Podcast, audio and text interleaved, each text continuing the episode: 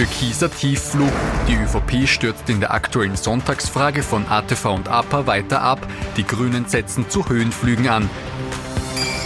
Schuften statt Streiten. Das türkis-grüne Regierungsteam versucht sich offenbar durch Arbeit von der Koalitionskrise abzulenken. Regierungsrevival. In Oberösterreich kommt es zur Neuauflage von Schwarz-Blau.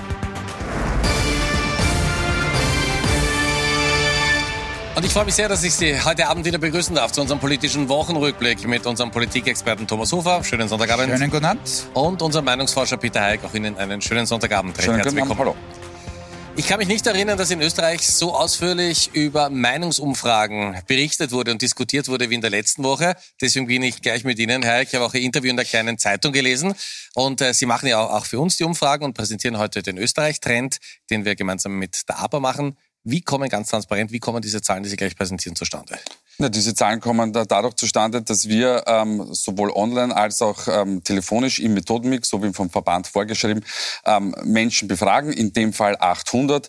Äh, die Fragestellungen kommen von der Redaktion. Also das heißt, es gibt nicht die Möglichkeit, dass hier ein Dritter im Hintergrund diese Fragen ähm, stellt, sondern die kommen von der Redaktion, die werden mit uns abgestimmt und dann ist es relativ simpel. Man geht ins Feld, man macht die Interviews, das, die, das Datenfile kommt zurück an uns, wir werten aus und übermitteln die Daten ähm, an äh, APA und ATV. Und was noch äh, dazu kommt, ist, selbstverständlich gehören auch die Rohdaten äh, dem Auftraggeber und das heißt, man kann da jederzeit ähm, Einblick nehmen. Also wir haben da auch diesbezüglich nichts zu verbergen. Und Sie wissen ja ähm, anhand meiner Frisur, wie leicht es ist, Umfragen zu frisieren. Das kann nämlich jeder Trottel.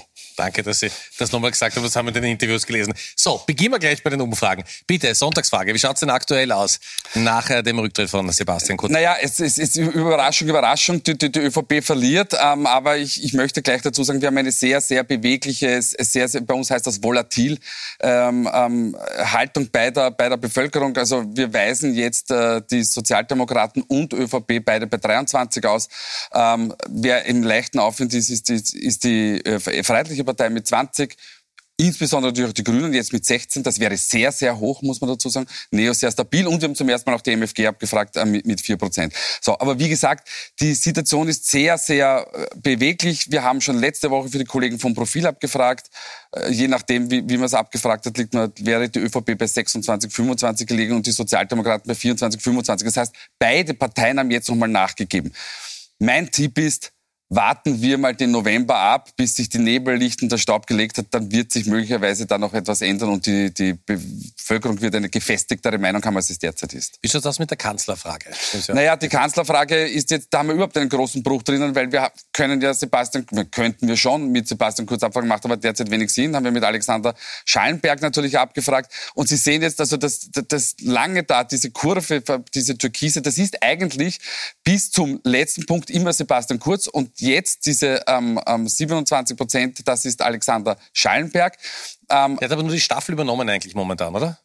Ja, aber Sebastian Kurz, das wissen wir eben aus der Vorwoche-Umfrage, hätte bessere Werte auch in der Kanzlerfrage als Schallenberg. Nicht mehr exorbitant viel mehr, aber er würde doch noch in der Kanzlerfrage besser darstellen. Und was wir hier auch noch haben, erstmalig haben wir Herbert Kickel vor Randy Wagner. Wobei bitte das auch mit Vorsicht zu betrachten ist, der eine Punkt Unterschied ist tatsächlich äh, statistisch gesehen irrelevant. Aber es ist eine Auffälligkeit und wir werden den Trend weiter verfolgen, wie es dann weitergeht. Hofer, zu Ihnen. Äh, wenn wir uns jetzt die Zahlen anschauen, ähm, es geht bergab äh, für die ÖVP. Wenn wir uns die mhm. Sonntagsfrage anschauen, waren zwischenzeitlich, das war der Höhepunkt der Corona-Krise bei 46, also man könnte sagen, sogar halbiert. Äh, sehen Sie da irgendeine Chance, dass die ÖVP in den nächsten Wochen, Monaten aus diesem Tief, aus diesem Momentum, das so bergab geht, rauskommt? Also in den nächsten Wochen und Monaten nicht. Die Partei ist tatsächlich im Sinkflug. Das zeigen nicht nur, aber auch die Daten des Kollegen Hayek, ist auch völlig logisch aufgrund des, der Größe des Impacts, des Einschlags, der da gekommen ist. Und das, was wir nicht wissen, und das äh, zahlt noch ein auf den Faktor Volatilität, den ich sehr, sehr ähnlich sehe, ähm, ist, was kommt da noch nach? Kommt noch was nach? Wir wissen es ja nicht. Also sollten da noch weitere Chats, noch weitere Themen quasi rausappern ähm, in den nächsten Wochen und Monaten, na, dann weiß ich nicht, wie dann die Zahlen ausschauen. Und äh, die strategische Frage oder das strategische Dilemma der ÖVP ist ja wirklich das, dass man mit Kurz nicht mehr kann, ohne ihn aber auch nicht.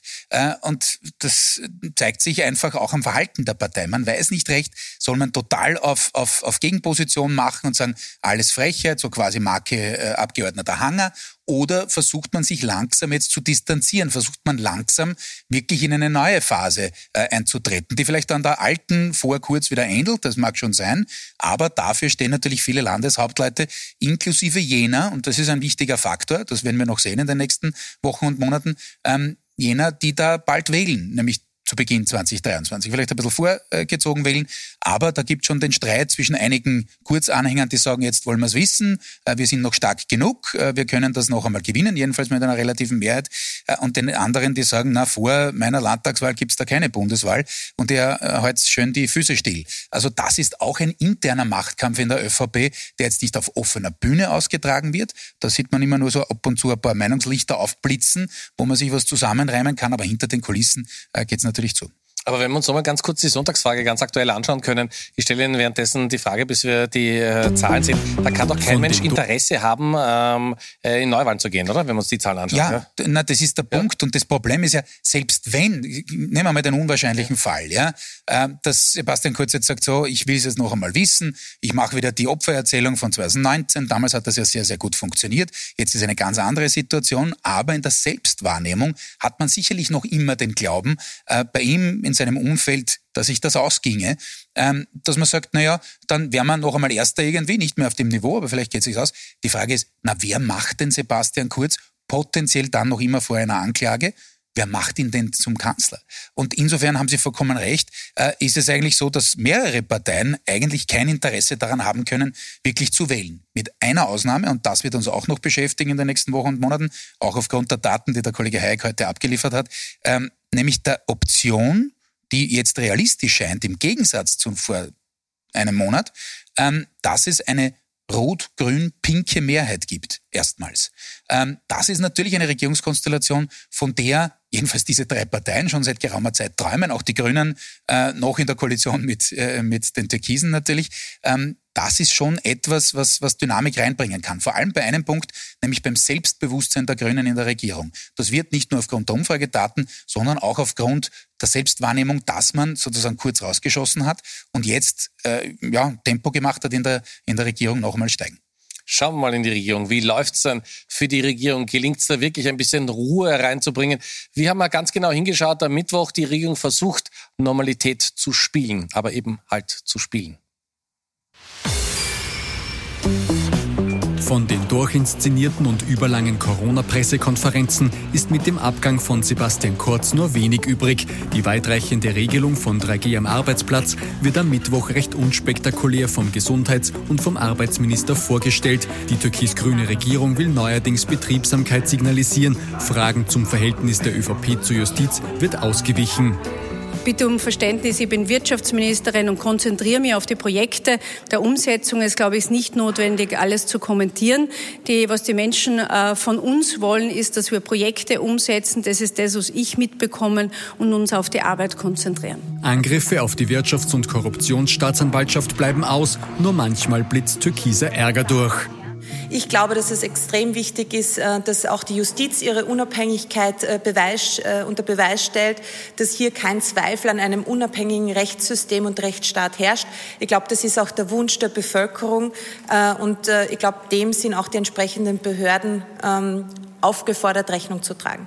Komplette Funkstille herrscht derzeit von Sebastian Kurz. Der ÖVP-Chef ist ja seit vergangener Woche Clubobmann. Öffentliche Termine hat er aber keine. Und das bleibt auf ATV-Anfrage vorerst auch so. Er koordiniert jetzt die Abstimmung zwischen Partei, Ministerien, Ländern, Bünden und Parlament. Außerdem will er bald eine Tour durch Österreich machen. Nach Brüssel tourt vergangene und diese Woche sein Kanzlernachfolger Alexander Schallenberg. Endgültig als Regierungschef angekommen ist er offenbar aber noch nicht. Auf eine Journalistenfrage zu Corona antwortet er mit einem Lapsus. Und das finde ich gerade als Außenminister sehr bitter. Und das finde ich gerade als Außenminister sehr bitter, weil wir in Österreich im Unterschied zu vielen Weltgegenden über genug Impfstoff verfügen. Jetzt kann das logischerweise mal passieren, klar. Aber es ist doch irgendwie ein Symbol, es läuft nicht rund. Nein, natürlich nicht. Und der Herr Schallenberg, oft muss man ja vorsichtig sein, nicht? Wenn ein Politiker oder Politikerin sagt, habt ihr das Amt nie angestrebt? meistens nur die halbe Wahrheit, wenn überhaupt. Ähm, in dem Fall stimmt's natürlich. Er hat es tatsächlich nicht angestrebt und ist dort ins kalte Wasser äh, geworfen worden de facto. Äh, hat es am Beginn ja auch zugegeben. Da war er ja entwaffnend ehrlich, indem er gesagt hat, ich bin in Wahrheit, zwar nicht das Wort Platzhalter verwendet, aber gesagt, äh, Kurz ist nur zur Seite getreten und kommt dann schon wieder. Und das ist genau dieses Dilemma, äh, das ich vorher angesprochen habe, innerhalb der ÖVP, dass man nicht wirklich den Schnitt gemacht hat. Ähm, war auch schwierig, muss man sagen, in diesen, in diesen sehr, sehr harten Tagen für die Kanzlerpartei herzugehen und zu sagen, man verabschiedet sich zumindest einmal einstweilen von dieser äh, doch sehr erfolgreichen, zumindest bei zwei Wahlgängen, äh, waren kurz hintereinander, aber trotzdem äh, äh, bei diesem Wahl, von diesem Wahlerfolg, äh, von diesem Votegetter kurz. Ähm, man hat aber eben den kompletten Schnitt nicht gemacht und hat jetzt kein Gegengift, sage ich mal, installiert, indem man sagt, okay, man nimmt jetzt einen der Landeshauptleute, wenn er, äh, wenn sich einer dafür bereit gefunden hätte, was eh eher unwahrscheinlich ist, und versucht da eine ganz andere Linie zu fahren. Das ist es natürlich mit Schallenberg nicht.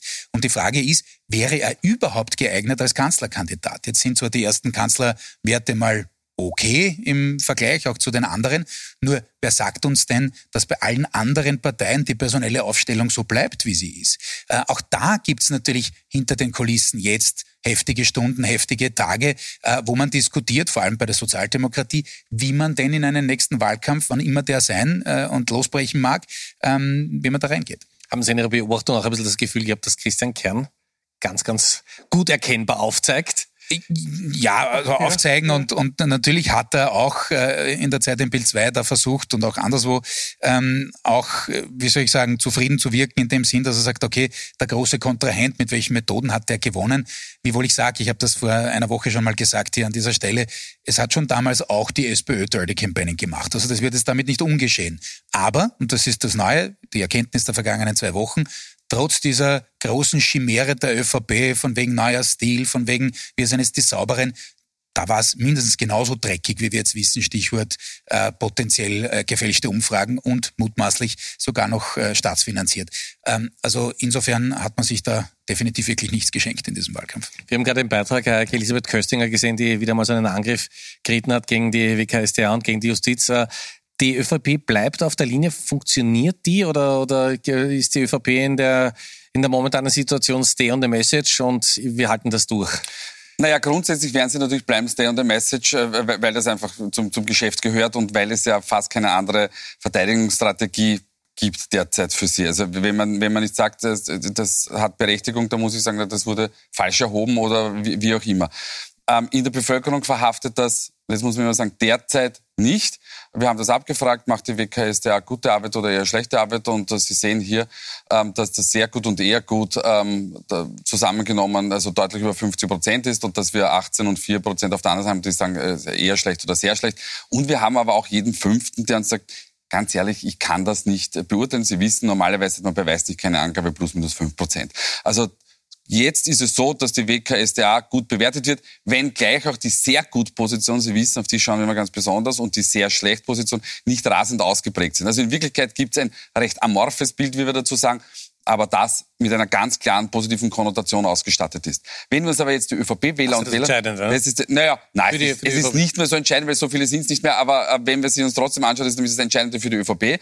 Dann werden Sie feststellen, dass es zwar eine kritischere Stimmung gibt, Sie sehen das jetzt, aber die auch überhaupt keine Kontur hat. Also wir haben sehr gut acht, sehr schlecht sechs und dazwischen sagen die Leute, na ja, eher schon, eher nicht. Es ist aber nicht so, wie die ÖVP sich erhoffen könnte vielleicht, dass es hier ein ganz, ganz kritisches Potenzial gibt. Übrigens sind alle anderen Parteiwähler und Parteiwählerinnen natürlich davon überzeugt, ähm, dass es äh, hier, ähm, ähm, dass hier gut gearbeitet wird. Sehr witzig finde ich in diesem Zusammenhang immer auch die freiheitlichen Wähler sind natürlich in diesem Zusammenhang sehr davon überzeugt, dass die Wirtschafts- und Korruptionsstaatsanwaltschaft sauber arbeitet. Ich kann mich, glaube ich, erinnern, dass wir mal abgefragt haben, wie die Justiz arbeitet bei Heinz-Christian Strache und Iwica, da waren es natürlich gegenteiliger Meinung. Also der Standpunkt bestimmt wie immer die Perspektive. Schauen wir nochmal in die ÖVP hinein. Wie schaut's denn aus mit dem Rückhalt für Sebastian Kurz von den Landeshauptleuten und von einzelnen Ministern? Wir waren dazu in der Steiermark unterwegs.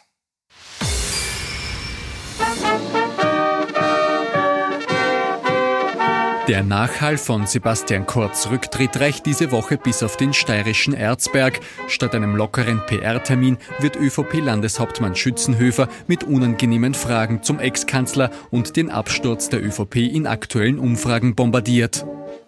Ich war schon in meinem Leben ganz unten, jetzt bin ich ziemlich weit oben. Das kann sich, wie wir ja gerade gesehen haben, recht rasch ändern. Doch nicht nur die schwachen Umfrageergebnisse sorgen innerhalb der ÖVP für Kopfzerbrechen, auch die Veröffentlichung möglicher neuer Chatprotokolle lastet auf der Partei. In der Tat äh, denken wir oft darüber nach, was, was kann da noch kommen, ja? Weil es natürlich eine ziemlich große Belastung für die Volkspartei ist, aber hm, ich hoffe, dass wir bald einmal am Ende der Fahnenstange sind, was solche Nachrichten anlangt. Nachrichten und Umfragewerte, angesichts derer der türkise Bildungsminister lieber Abstand nimmt. Das ist eine Fragestellung, die Sie hier an einen Nicht-ÖVP-Mitglied stellen. Sind Sie froh darüber, kein Mitglied zu sein? Es ist so, wie es ist. Ich bin kein Parteimitglied und da, glaube ich, müssten Sie kompetentere Personen fragen. Ein äußerst bekanntes Parteimitglied, Ex-Bundeskanzler Wolfgang Schüssel, findet am Mittwoch in Wien mahnende Worte. Das wird allen politischen Parteien und allen Politikern schaden. Und ich halte das ehrlich gesagt in einer Zeit, wo wir in einer Konkurrenz sind mit autoritären Systemen in China, in Russland, in der Türkei, im Iran, wo auch immer. Dort knallen die Champagnerkorken, wenn wir uns so aufführen, wie wir das derzeit tun. Die übertriebene Beschäftigung der Politik mit sich selbst müsse laut Schüssel aufhören, damit für die ÖVP bald wieder bessere Töne erklingen. Hofer, also Sonderplus für Heinz Fassmann, oder? Der dieser Frage aber sowas von elegant ausgewichen ist. Und der steirische Landeshauptmann Schützenhöfer, also der positioniert schon klarer. Ja, äh, Schützenhöfer ist sicher der Vertreter einer derjenigen, ich habe sie vorher schon erwähnt, ähm, die hinter den Kulissen erstens in die Richtung gedrängt haben, dass Kurz diesen Schritt macht, vielleicht sogar noch einen mehr, da hat man sich dann nicht mehr durchgesetzt. Ähm, er ist sicherlich einer der echten Kritiker. Ähm, sind sehr viele, an, an den jeweiligen Landesspitzen oder den Spitzen der Landesparteien. Äh, und wie gesagt, vor allem in jenen Ländern, das dürfen wir nicht vergessen, die da bald wählen. Das ist das alte Prinzip nicht nur in der ÖVP. Ähm, das Hemd ist man näher als der Rock äh, und der Rock ist halt man nun die Bundespartei. Und wenn es jetzt die Zahlen von vielen Instituten gibt, seriösen Instituten gibt, ähm, dass eben die ÖVP da massiv gefallen ist und dann nur mehr gleich aufliegt auf sehr niedrigem Niveau und es in Wahrheit einen, einen ganzen Strauß an de facto Mittelparteien gibt aktuell, na, dann wird äh, die Liebe zu Sebastian Kurz bei so manchem Landeschef äh, wohl noch weiter erkalten. Kann man sich dann äh, vorstellen, äh, entsteht dann irgendwann so ein Sog, also das beginnt so Stück um Stück, dass sich immer mehr von Kurz abwenden und dann kommt irgendwann der Moment, äh, wo der Abstand sehr, sehr groß wird und Kurz eigentlich intern entmachtet ist?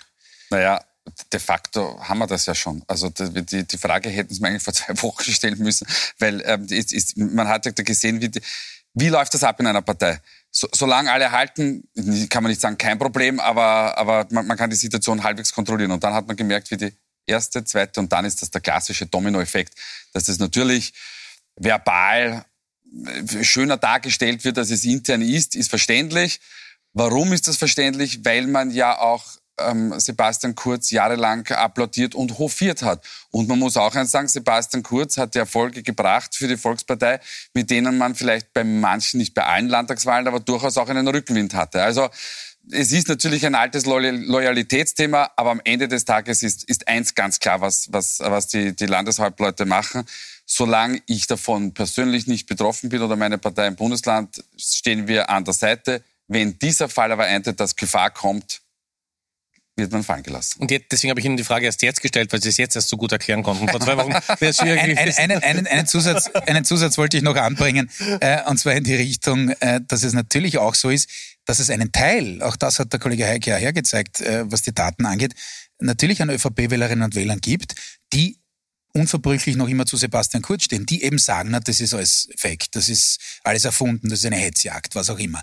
Und die will man jetzt natürlich auch nicht brüskieren, indem man es allzu offensiv äh, macht mit der äh, Distanzierung. Aber im Hintergrund ist es so, äh, was man nur nicht hat, und deswegen habe ich vorher gesagt, die ÖVP kann mit ihm nicht mehr und ohne ihn auch nicht wirklich. Man hat keine wirkliche Alternative. Man hat keinen Sebastian Kurz 2, niemanden, äh, der da wirklich oder die da wirklich fliegend übernehmen kann und auch nur annähernd äh, in, die, in die Höhen kommt, in denen Sebastian Kurz einmal war. Schauen wir jetzt zum Ende der Sendung nach Oberösterreich. Nach den Wahlen im September hat Landeshauptmann Thomas Stelzer das neue Arbeitsübereinkommen präsentiert und das Arbeitsübereinkommen zwischen ÖVP und FPÖ wird eigentlich nur erneuert. mit diesem Regierungsprogramm sind wir auf der einen Seite ein Anker der Stabilität, durchaus auch als Kontrapunkt zu manchem, was wir in den letzten Wochen auf Wiener und Bundesebene erlebt haben. Und wir haben hier sehr ein ambitioniertes Papier ausgearbeitet, äh, wo man sagen kann, aus beiden Parteien findet man das Beste für eine gemeinsame Welt, um es einmal so zu formulieren. Thomas Stelzer, leichte Kritik an Wien. Und äh, wie nehmen Sie Manfred Heimbuchner war mit Kickel gemeinsam aufgetreten, äh, damals im Wahlkampf und man hat das Gefühl, äh, die FPÖ Oberösterreich geht jetzt doch wieder eigene Wege. Naja, gut, ja? das, ich glaube, der Kollege ja? Hofer hat das schon, schon vor ein paar Wochen angekündigt. Also ähm, ja, das ist natürlich ganz, ganz verständlich, weil man sieht, dass der, der, der Kurs von Herbert Kickel für Oberösterreich, zumindest aus Sicht der oberösterreichischen ähm, Freiheitlichen Partei, äh, nicht adäquat ist. Ähm, die Oberösterreicher waren immer, auch wenn auch dort durchaus stramm rechts, aber sie waren trotzdem immer, wie soll man es formulieren, die etwas weichere und softere Abteilung. Ähm, äh, Kickl ist hier ganz klar ähm, positioniert, insbesondere in der Pandemiefrage, was auch wiederum ähm, bei, bei, nicht allen freiheitlichen äh, Funktionären geklärt ist. Also ein ganz, ganz logischer Prozess. Viel spannender wird es sein, ähm, wie es sich denn verhält, wenn es vielleicht im nächsten Jahr zu Neuwahlen auf nationaler Zivilwahlebene kommt da wird es natürlich eine Unterstützung aus Oberösterreich geben, aber es könnte natürlich sein, dass Heimbuchner sich da auch ein bisschen anders positioniert. Thomas Stelzer hat ja Kritik an Wien geübt. Man muss sagen, er ist eigentlich der Erste seit langem, der von diesem Kurzeffekt, den es so oft gegeben hat, nicht mehr profitiert hat in Oberösterreich. Das ist vollkommen richtig. Im Gegensatz zum Herrn Schützenhöfer, der schon noch profitiert hat. Der hat nämlich in der Regierungsbildungsphase äh, gewählt und hat dann auch einen gescheiten Bonus mitnehmen können. Äh, aber sei es drum, nicht? Äh, das äh, ist eben dann der Zug der Zeit. Ähm, ja, Sie haben völlig recht. Wobei es war logisch, äh, dass das zu dieser Konstellation kommt. Die Grünen haben sich kurz zumindest in, in, in Oberösterreich die Hoffnungen gemacht. War immer illusorisch. Das war de facto eine strategische Bank, dass man das macht. Auch im Übrigen aus Sicht der Bundes-ÖVP. Warum? Auch wenn es dort derzeit andere Sorgen gibt, schon klar. Aber man behält irgendwo einen Fuß in der blauen Tür. Ähm, das wird jetzt den Herrn immer Kickel, wieder gesagt, schon ja, mich, das, ja, genau. Das wird den Herrn Kickel jetzt nicht beeindrucken. Also nicht falsch verstehen bitte. Also es steht jetzt nicht aus meiner Sicht türkisblau wieder vor der Tür oder schwarzblau äh, im Bund. Aber man hält einen ganz wesentlichen Teil, die in Wahrheit stärkste, auch traditionell stärkste Landespartei der Freiheitlichen, auf, will ich sagen Konsens, aber auf Konsens bereit.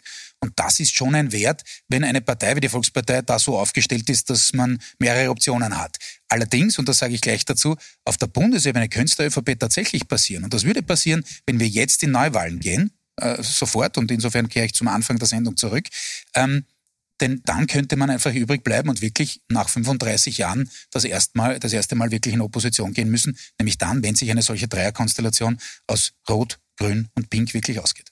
Kommen wir zum Ende der Sendung und heute haben wir es ganz gemütlich. Wir haben über zwei Minuten Zeit zu den Top und Flops. Diesen Luxus hatten wir lange nicht. Wer ist in dieser Woche besonders positiv aufgefallen und wer hätte es durchaus besser machen können? Wir haben die beiden Herren, Thomas Hofer und Peter getrennt voneinander gefragt und das sind sie schon.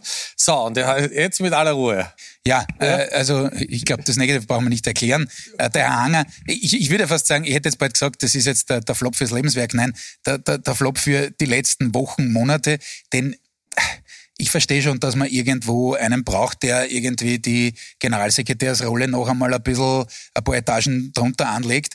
Aber es ist, es, es ist jetzt langsam genug von, von der Zuspitzung, äh, von der Tiefe äh, und was der Herr Schüssel vorher angesprochen hat, der Altkanzler, äh, in Richtung, was ist jetzt demokratiegefährdend. Also wenn wir uns dauernd auf dieser Ebene einschießen, auf Justiz und Co. und alle anderen, wird schwierig. Und das heißt jetzt nicht, dass nicht andere in der Geschichte auch schon äh, gescheit daneben gelegen sind in anderen Parteien. Definitiv war das so. Aber wie gesagt, so wie es der Hanger macht, sollte man es, äh, glaube ich, nicht machen. Ähm, der Herr Nusser, das ist äh, mein Top der Woche, äh, ist der Chefredakteur von, von heute.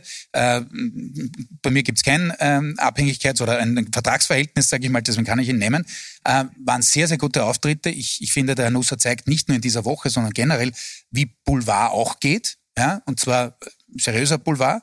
Ähm, und er hat noch dazu eines, was ich an ihm schätze, er ist so er versucht eine Disziplin rüberzuretten ins 21. Jahrhundert, nämlich die feine Ironie. Eigentlich ist das so eine Geschichte, die eigentlich tot ist, nicht? Also im Zeitalter der äh, unsozialen Netzwerke, wie ich das immer sage, da sollte man sich Ironie besser abschminken. Aber er bringt das noch so rüber, dass man es auch versteht, wenn man will. Und wir bedanken uns bei ihm mal für die Kopfnüsse, ja, muss man auch mal ja, sagen. Richtig schreibt. So, ich habe gesagt, es ist ähm, relativ luxuriös, Sekunden. aber 20 Sekunden, 20 so ist das. Leben auch. Zum Kollegen äh, ja. Nusser muss, muss man auch dazu sagen, weil Sie es angesprochen haben, das Vertragsverhältnis, das wir haben, ist, äh, wir machen Umfragen für die, für die Zeitung heute und deshalb geht das natürlich nicht.